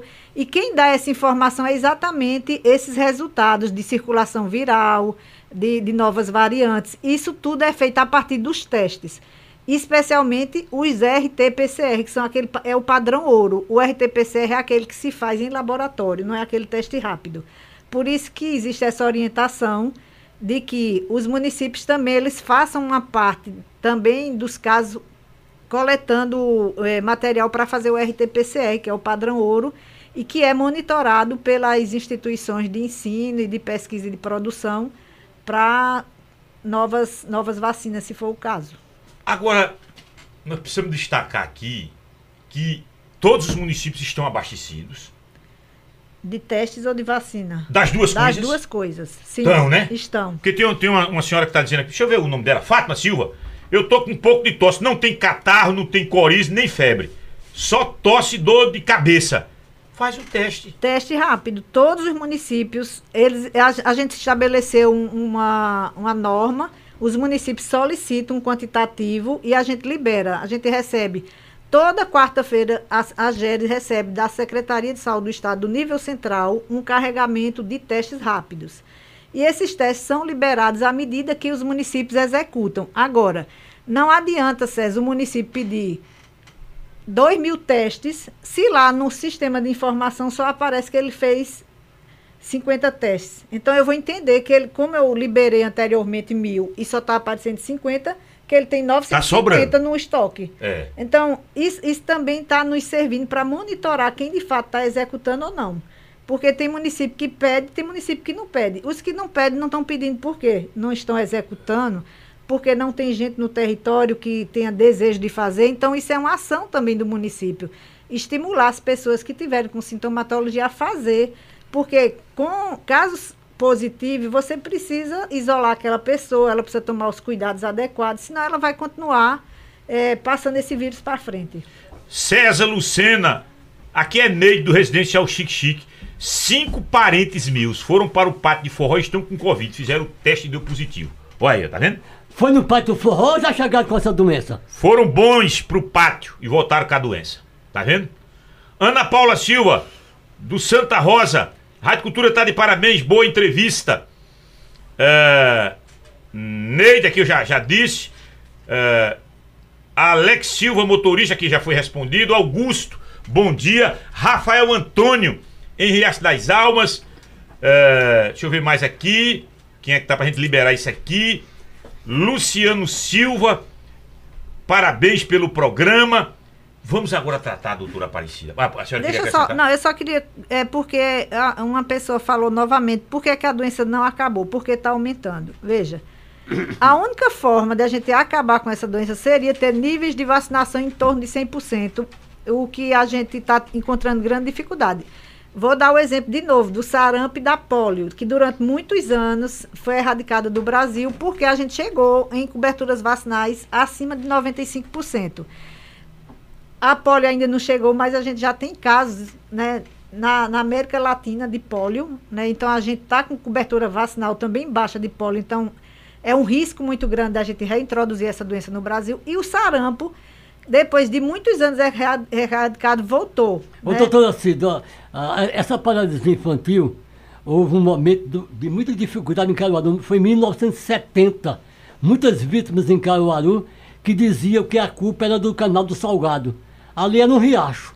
Aí houve uma ação para construir o canal do Salgado, dizia que a culpa era da- daquele canal, que inclusive muitas vítimas em Caruaru eh, na década de 70, principalmente em 1970. Veja, é, Tavares, eu vou dizer de novo o que eu disse antes. É, as doenças, elas acometem as pessoas de formas diferentes. Todas essas doenças, elas são transmitidas por um vetor. Por isso que é possível fazer uma vacina contra aquele determinado organismo. Só que quem mora às margens de um canal, né, às margens de, de esgoto a céu aberto, ou não se alimenta direito, né? ou sofre violência na sua, na sua casa ou no- na, na sua região, essas pessoas elas têm uma vulnerabilidade maior às doenças. Então é o que a gente chama é, processo saúde-doença, ele tem uma interferência das questões socioeconômicas. Então, o que determinava a pessoa adoecer ou não por pólio era ah, um vírus. Só que eu, que tinha uma qualidade de vida melhor, eu tinha uma defesa imunológica maior. Então, isso é fato. Né? À medida que. Mas essa doença não é contagiosa, não? A Não, ela é transmitida também por um vírus, do- da mesma forma que as outras. E aí, ela está erradicada nesse momento, mas a gente tem casos já acontecendo fora do país que- de pessoas que podem reintroduzir essa, essa doença no Brasil se a gente não aumentar as coberturas vacinais. Porque a gente hoje tem uma, uma baixa cobertura vacinal em todas as áreas, em todas as faixas etárias, que é muito grave. Por isso, quando a pessoa diz assim, por que é que a, a, a Covid não vai acabar? Não acabou. Muito provavelmente ela não vai acabar. É, foi o que eu disse antes, ela vai se transformar numa endemia, que é, a cada ano vai ter uma quantidade de casos que vai se repetir porque a gente não consegue ter níveis de cobertura vacinal muito alto. Eu vou dar um exemplo, não precisa nem ir muito longe, da influenza, né? A influenza, que é a, a vacina que para gripe, a influenza é uma doença, a gente tem uma vacina que a gente chama vacina de gripe, que é contra a influenza. Só para vocês terem uma ideia, a gente, entre maio e junho, a gente teve três óbitos de Covid na quarta região, que é Caruaru, mais 31 municípios do entorno. E nós tivemos 40 óbitos por influenza. Veja, a gente teve três óbitos de Covid e teve 40 óbitos de influenza. E a gente tem a arma contra a influenza, que é a vacinação. E a vacinação de influenza, eu vou ler aqui, ó. Pois não. A cobertura vacinal da influenza está em torno de 57,9, baixíssima. Entendeu? Então, assim, as pessoas precisam compreender que as doenças, muito provavelmente, elas não vão acabar. Mas a gente tem uma arma poderosa que são as vacinas. E se a gente não usar as vacinas, a tendência é aumentar cada vez mais.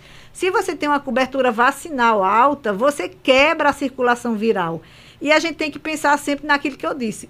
As pessoas, elas são, elas têm vulnerabilidades diferentes. Então, os idosos, as pessoas imunossuprimi- imunossuprimidas são aquelas que fazem é, terapia renal substitutiva, que fazem tratamento contra câncer, é, ou que tem doença de base, como hipertensão, diabetes, essas pessoas estão mais vulneráveis. Então, quanto menor a cobertura vacinal, maior o risco que essas pessoas vão estar é, sofrendo de morrer e ou desenvolver o quadro grave da doença. Ô, doutora Aparecida, vamos focar nessa vacina contra a gripe. Tá liberado para todo mundo? Ainda não.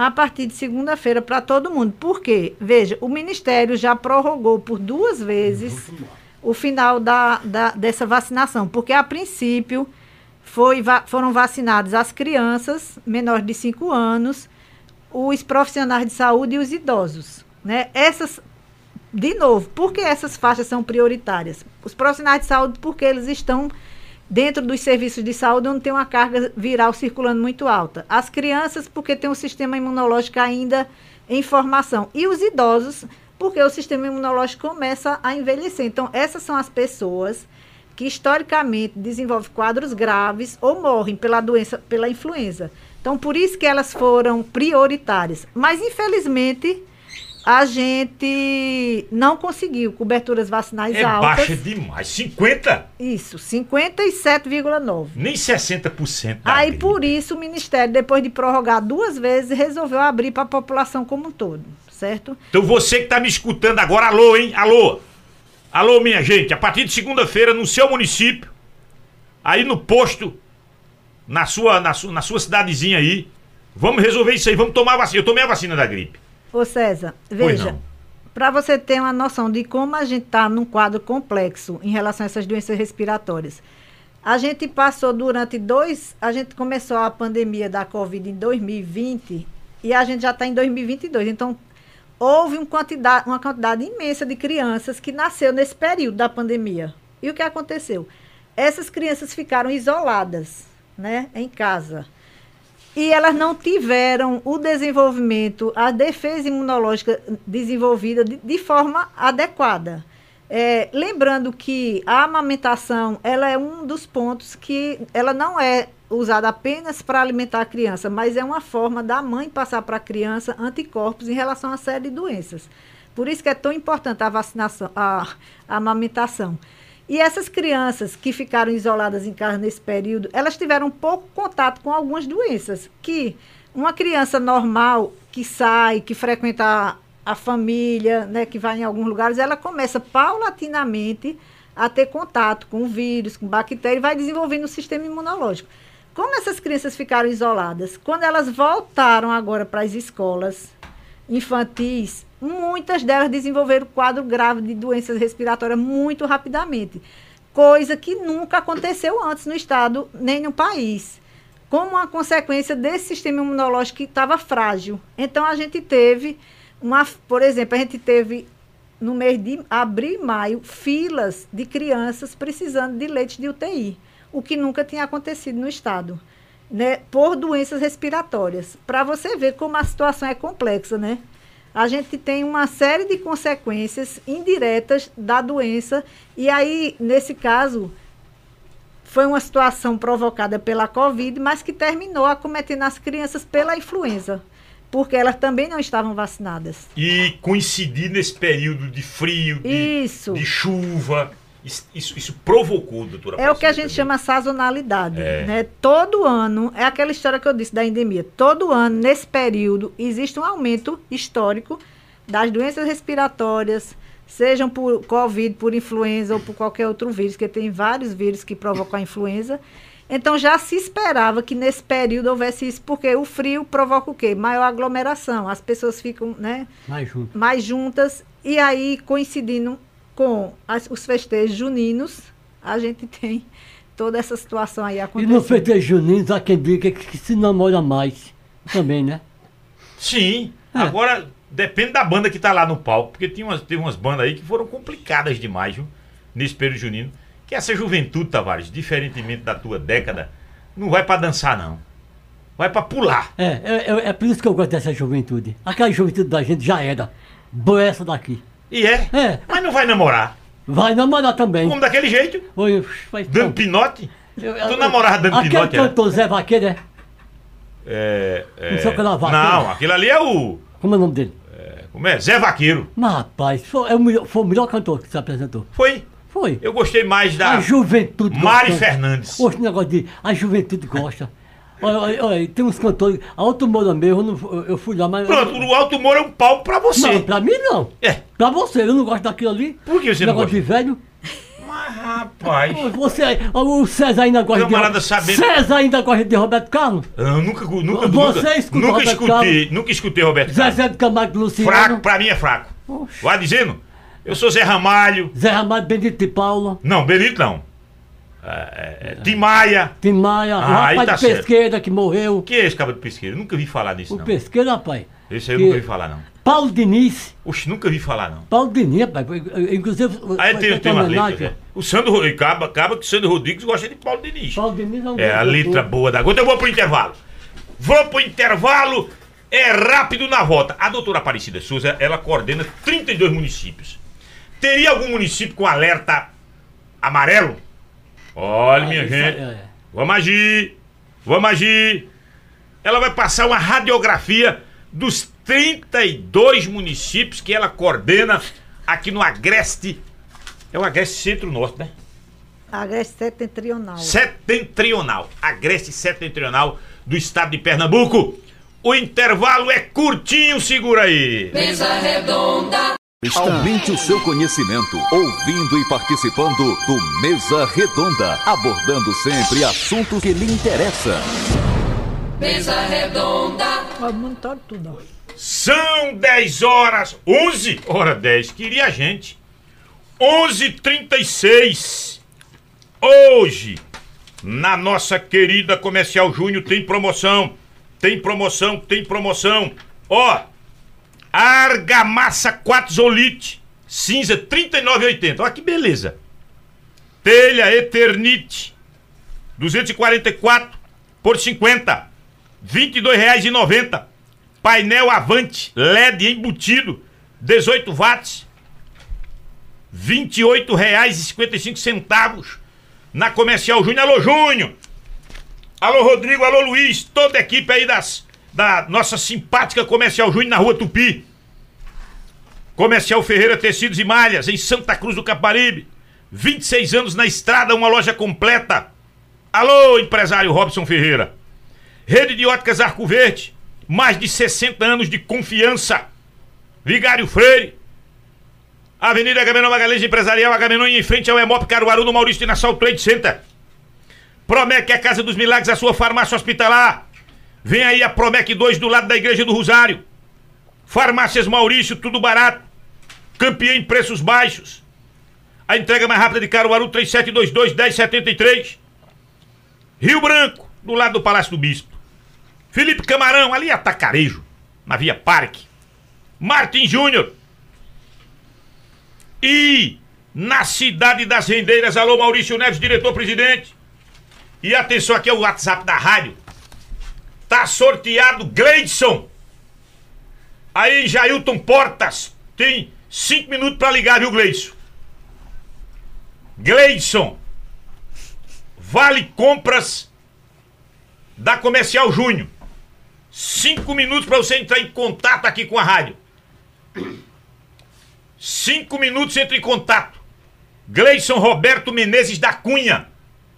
Vai lá da Comercial Júnior, basta levar o documento e vai 100 reais em produto lá, uma furadeira, uma escada, o que quiser, lâmpada, na Comercial Júnior.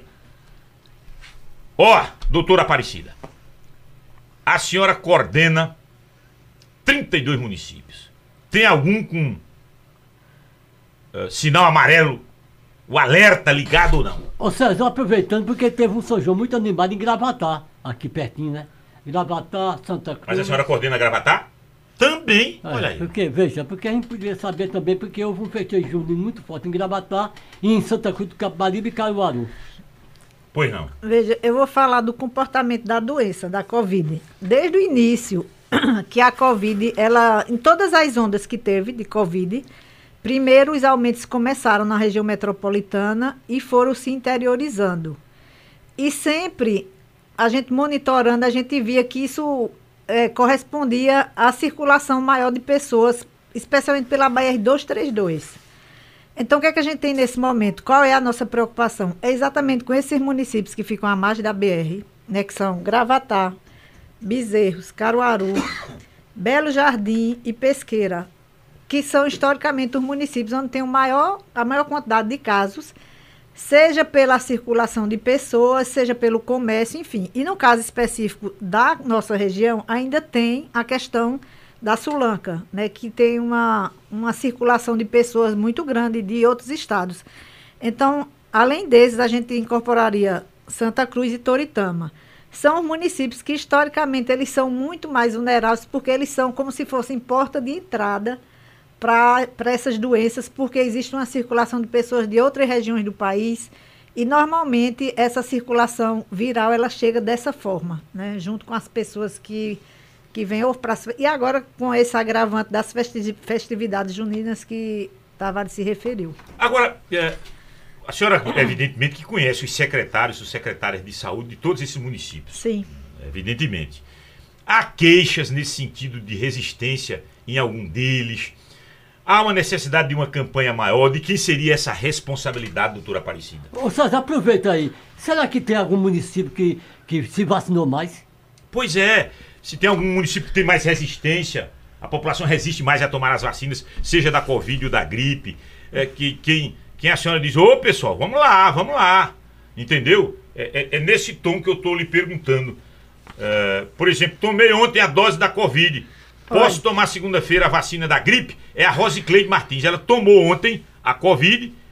Pode sim. Agora, não, não deve tomar a dose, as duas, a dose da influenza, se, por exemplo, a pessoa tiver com síndrome gripal. Aí precisa aguardar para tomar. Mas... Febre, gripe. É. Dá uma, dá uma esperadinha, viu, Rosicleide? Agora, se tiver bem, pode tomar na segunda-feira. Pois não, vamos, vamos lá para esses municípios onde há uma necessidade maior de, de, de, de propaganda, de publicidade. Veja, eu vou aqui, eu não posso mostrar, mas eu posso mostrar a você. Isso aqui é o retrato da vacinação de Covid na nossa região. Esse verde é que tá beleza, é? O verde é que tá beleza. O azul?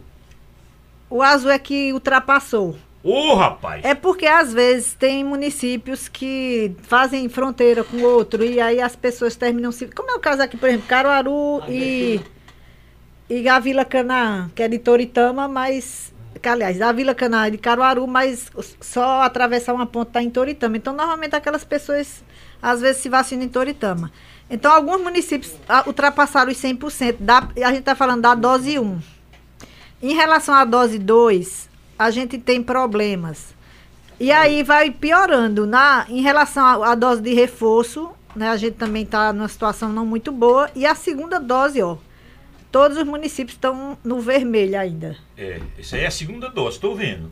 Aqui, ó, dose 1, um, teoricamente estão bem. Assim, o município que menos vacinou, que isso é, é preocupante, chegou, chegou em perto de 70%. A primeira? A primeira. A segunda de 60%, a terceira em 60%, enfim.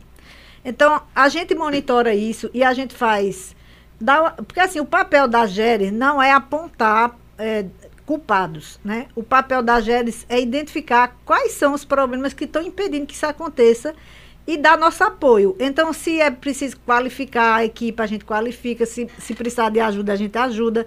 Alguns municípios têm mais autonomia do que outros e não precisam de apoio. Outros já precisam. Então, o nosso papel é muito nesse sentido, de monitorar, identificar os problemas e poder apoiar tecnicamente os municípios para que eles possam cumprir o seu papel. Qual é a situação de Riacho das Almas aí? Riacho. Ó, Riacho aqui. Riacho aqui. Tá Riacho, Riacho está com. Na, na dose 1 está 97%, oh. que é muito bom. Na dose 2, 92%.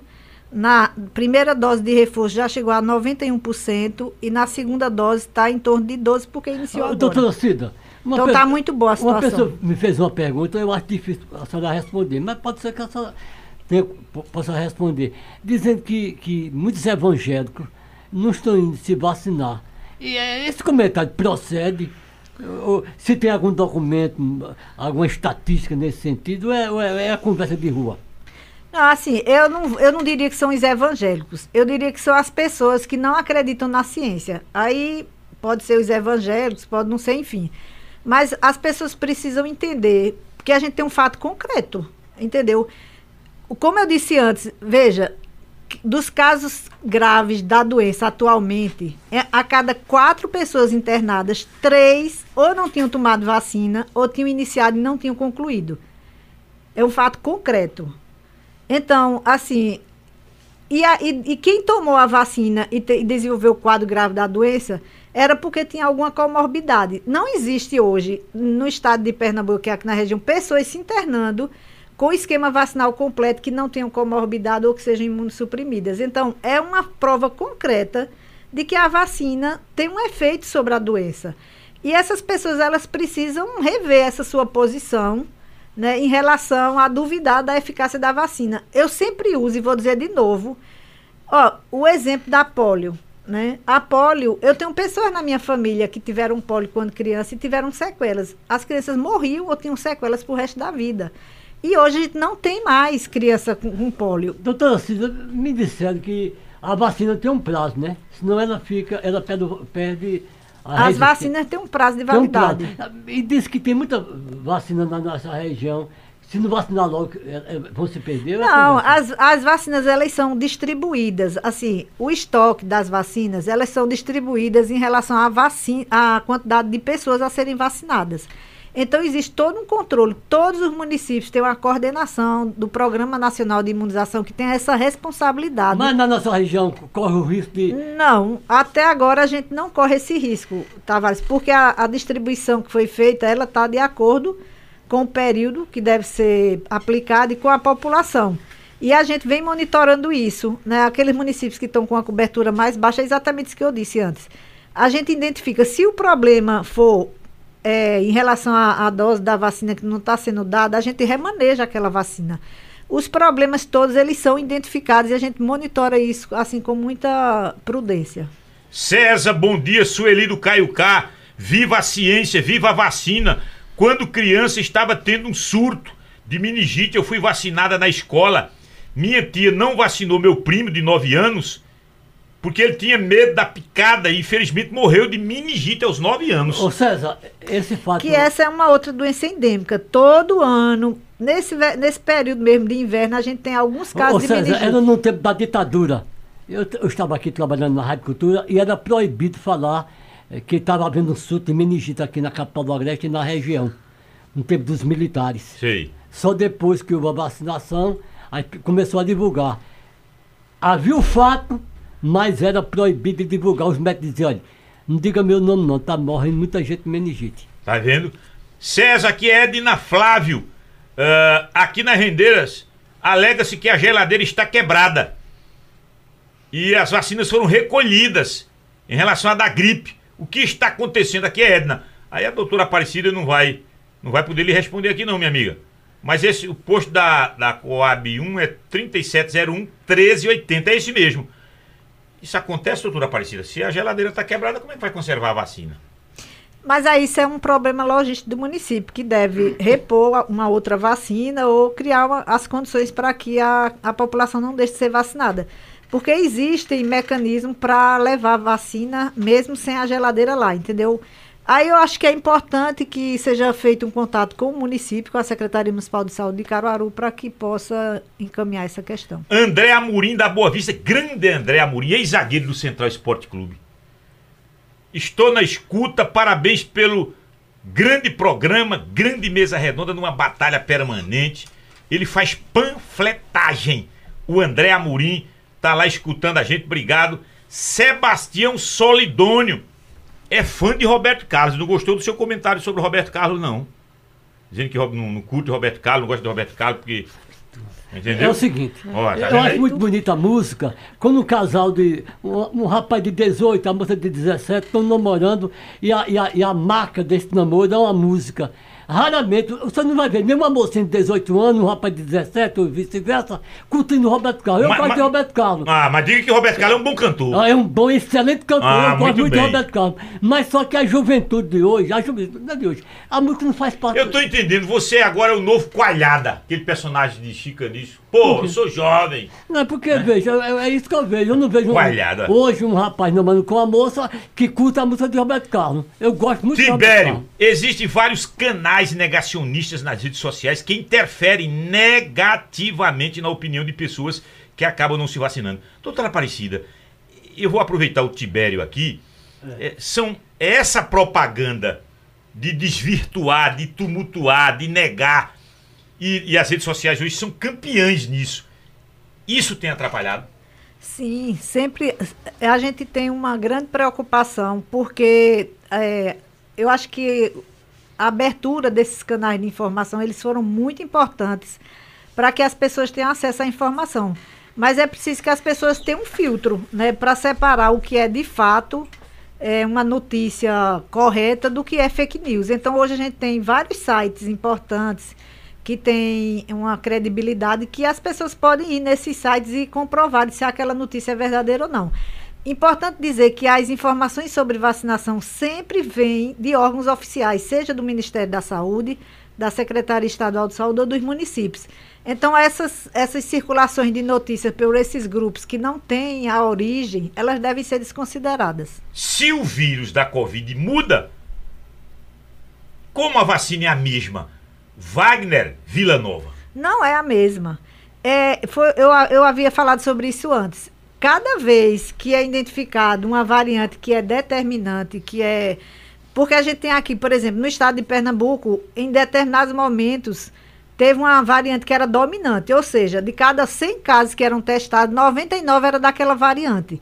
Então, a vacina, ela é adequada para aquela, aquela nova variante, entendeu, César? Não é que a vacina que está em vigor não tenha eficácia, ela tem, só que ela não tem aquela resposta robusta que a gente gostaria. Então, as, as instituições, elas adequam a vacina àquela variante que está circulando naquele momento. O Newton Traumaturgo Júnior. ah, muitas vacinas vão para o lixo porque vencem e a população não procurou? Não, de um modo geral, a gente tem um trabalho, por exemplo, Caruaru, eu vou dar o exemplo de Caruaru, que é uma cidade que tem um volume de pessoas circulando muito grande. Essas pessoas que têm uma circulação grande, muitas vezes terminam vacinando pessoas de outros municípios, né? É, essas cidades que têm um- uma, a, a fronteira muito próxima, enfim.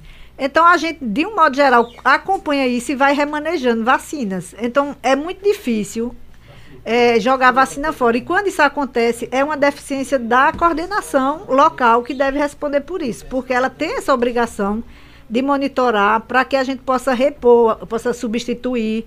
A ideia é que as pessoas não deixem de se vacinar. E a gente também não pode perder vacina, entendeu, César? Não, perder vacina de jeito nenhum, hein?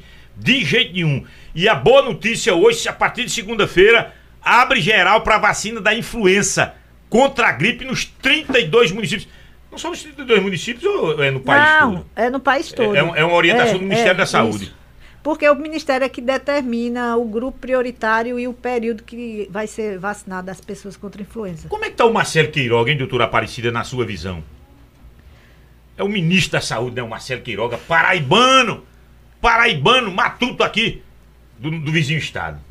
Veja, é, eu acho que não só o ministro, mas infelizmente, aí eu vou falar como uma militante do SUS, que você me apresentando muito mais do que gerente de GERES. Sim. Eu sou uma grande militante do Sistema de Saúde porque eu acredito que ele é capaz de dar uma resposta muito importante para a população, né? principalmente considerando aquilo que a gente falou antes, que o processo de saúde-doença, ele tem determinações diferentes de acordo com a inserção econômica e social das famílias. Então, o SUS, ele tem um princípio que chama equidade. Equidade é um princípio que diz que as pessoas vão ser tratadas de forma diferente para que elas possam ser tratadas iguais no final. Ou seja, quem vai ser priorizado são aquelas pessoas mais vulneráveis, que estão mais longe, moram em situação mais precária, que têm menos poder econômico. Então, essas pessoas, elas precisam ser tratadas de forma diferente para que elas tenham o mesmo acesso à saúde de quem mora num bairro bom, de quem ganha bem, enfim. Esse é um, é um princípio básico do sistema de saúde. E eu acho que esse governo e o ministro da Saúde, eles não reconhecem isso, entendeu? Eles, eles trabalham, infelizmente, já foi demonstrado que algumas ações do governo eles são contra o sistema de saúde. É. Então, ideologicamente, eu não posso ser favorável a um governo que não prioriza, que não respeita, que não consolida o sistema de saúde. É, aí é complicado. Dá sinais de que vai na contramão. Exatamente. Dá sinais que vai na contramão. Isso é perigoso. Isso é muito perigoso. E ele é um paraibano, aquele é médico, né? Ele é médico. E assim, a gente, veja, a gente teve muitos avanços E importantes. o filho dele teve grande influência no ministério. A gente teve muitos avanços importantes em relação à saúde pública no Brasil. Por exemplo, hoje, quase 90% das mães, gest das gestantes, mulheres gestantes, têm acesso a 90% de cobertura de pré-natal. Ou seja, elas fazem todas as consultas. Só que a gente precisa avançar mais. E a gente vinha construindo esse avanço até que esse governo assumiu. O que é avançar mais? Não basta só ter acesso ao pré-natal. É preciso ter a garantia dos exames, é preciso ter os medicamentos que são preconizados e é preciso ter uma vinculação com a maternidade no final do parto. E isso, infelizmente, ainda não acompanha no país de forma uniforme. Então, a gente tem aqui no Nordeste quase 60% das gestantes que não têm acesso a essas consultas, a esses exames. E mais do que isso, na hora do parto fica peregrinando em busca de, um, de uma maternidade, o que aumenta muito o risco de, da criança nascer com problema e às vezes ir a óbito. E a gente vinha num crescente para dar conta desses problemas. Isso é só um exemplo que eu estou dando. E que agora a gente estacionou. E em, em algumas áreas a gente está retrocedendo. Então, é uma situação muito grave. É, eu acho que a, a única, uma lição que a pandemia nos deixou foi de a gente reconhecer a importância do sistema de saúde. Né? Foi uma resposta que todo mundo viu, a imprensa percebeu, a imprensa noticiou. E eu acho que é a hora da população né, se posicionar em relação a essas perdas que a gente está tendo atualmente em relação ao sistema de saúde. Estamos chegando ao final do programa. Deixa eu agradecer aqui a Comercial Ferreira Tecidos e Malhas, 26 anos de atuação. Você encontra tecidos importados, malhas nacionais importadas, Santa Cruz do Caparibe, 37 31 4611, Rede de Óticas Arco Verde, mais de 60 anos de confiança em Caruaru. Promec, a Casa dos Milagres, a sua farmácia hospitalar. Vem aí a Promec 2, do lado da Igreja do Rosário. Farmácias Maurício, a entrega mais rápida de Caruaru, 3722-1073. Comercial Júnior, chegou a hora de economizar. Hoje, promoção: painel Avante LED embutido 18 watts, 28,55. Telha Eternite, 2,44 por 50 centímetros, 22,90. Argamassa quartzolite cinza, 39,80. Hoje na Comercial Júnior, o Gleison ligou, o sorteado ligou, já entrou em contato aqui com o João Fábio. É, Gleison Roberto Menezes da Cunha, do centro, foi o sorteado. Vai comparecer para comprar em produtos lá. Vale compras de 100 reais. Agradecer ao Sandro Rodrigues na técnica, uh, Carla Oliveira na coordenação de jornalismo, André Santiago na produção do programa, João Fábio na logística e agora recebeu o reforço do Fernando. Agradecer ao Tavares Neto, sempre com ideias interessantes. Muito obrigado, Tavares. César, o programa vai ser repetido seis e meia da noite do próximo domingo, logo após ao futebol. E a Cida, essa médica, essa doutora importante, deu um show de informações. Eu saí muito mais feliz de, Do que, que chegou aqui. É, porque ela eu saí com mais esclarecimento. Você tá igual aquele que vai pra igreja. É. Eu saí mais feliz do que entrei. É. Quando vai pro, E eu pra saí missa, melhor, pro culto. Eu saí melhor do que ontem. Olha aí.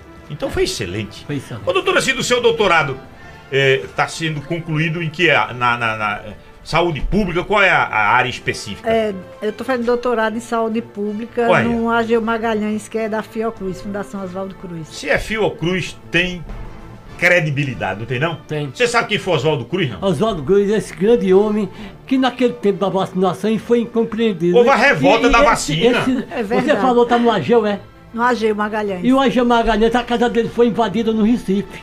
Porque acharam que ele estava pregando uma vacinação que ia matar as pessoas, quando iria salvar as pessoas. É, Então, o AGU Magalhães é o braço da. Porque a Fiocruz é no Rio de Janeiro. E aqui em Pernambuco, o braço da Fiocruz é o AGU Magalhães, que é um instituto de pesquisa. E ele foi inco- incompreendido. Invadiram a casa dele, quebraram os móveis, quebraram tudo. Foi a reforma da vacina. A reforma da vacina. É, a revolta, perdão. A revolta da É vacina. por. é, assim, veja. Se passaram mais de 100 anos, né? Da É. reforma da, da revolta da vacina para hoje. Mas ainda bem que hoje é um grupo pequeno que pensa dessa forma. É, graças É, a, gente Deus que conquistou, né? Uma, foi um avanço muito importante o que a Foi. vacinação Imagina conquistou. naquele tempo, né? Que não tinha a cultura que nós temos hoje, né? E nem as informações, se bem que a informação hoje também desinforma, né?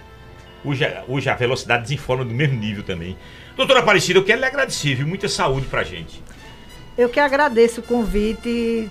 É, queria agradecer as mensagens positivas em nome de Dora e Ivaneudo, que trabalharam, que Ivaneudo trabalhou comigo na Secretaria de Saúde, e agradecer a vocês a oportunidade. Eu acho que é muito importante a gente poder desmistificar né, essas informações que muitas vezes são passadas distorcidas e deixar essa mensagem que nós temos uma responsabilidade social e o ato de vacinação é, uma, é um compromisso que nós tem- temos que ter com a coletividade. É verdade. É uma responsabilidade nossa também. Isso, Não cruzemos os braços e lavemos as mãos. Não é verdade? exatamente. Lutemos. Lutemos sempre Sempre. pelo sistema único de saúde, principalmente. Verdade. Tchau, minha gente. Irã Carvalho assume agora com atualidades esportivas. Amanhã o Paulo Nenel. Paulo Nenel tá entusiasmado com esses programas do sábado pela manhã. Ele vem. Hein? Tá entusiasmado, eu tô percebendo isso. Ele já quer que o Júnior o efetive. Eu disse, não seja por isso. Eu apoio. Eu apoio a sua efetivação aos sábados. Tchau, minha gente. Alimente o bem. Tire o ódio do coração. Fiquem com Deus.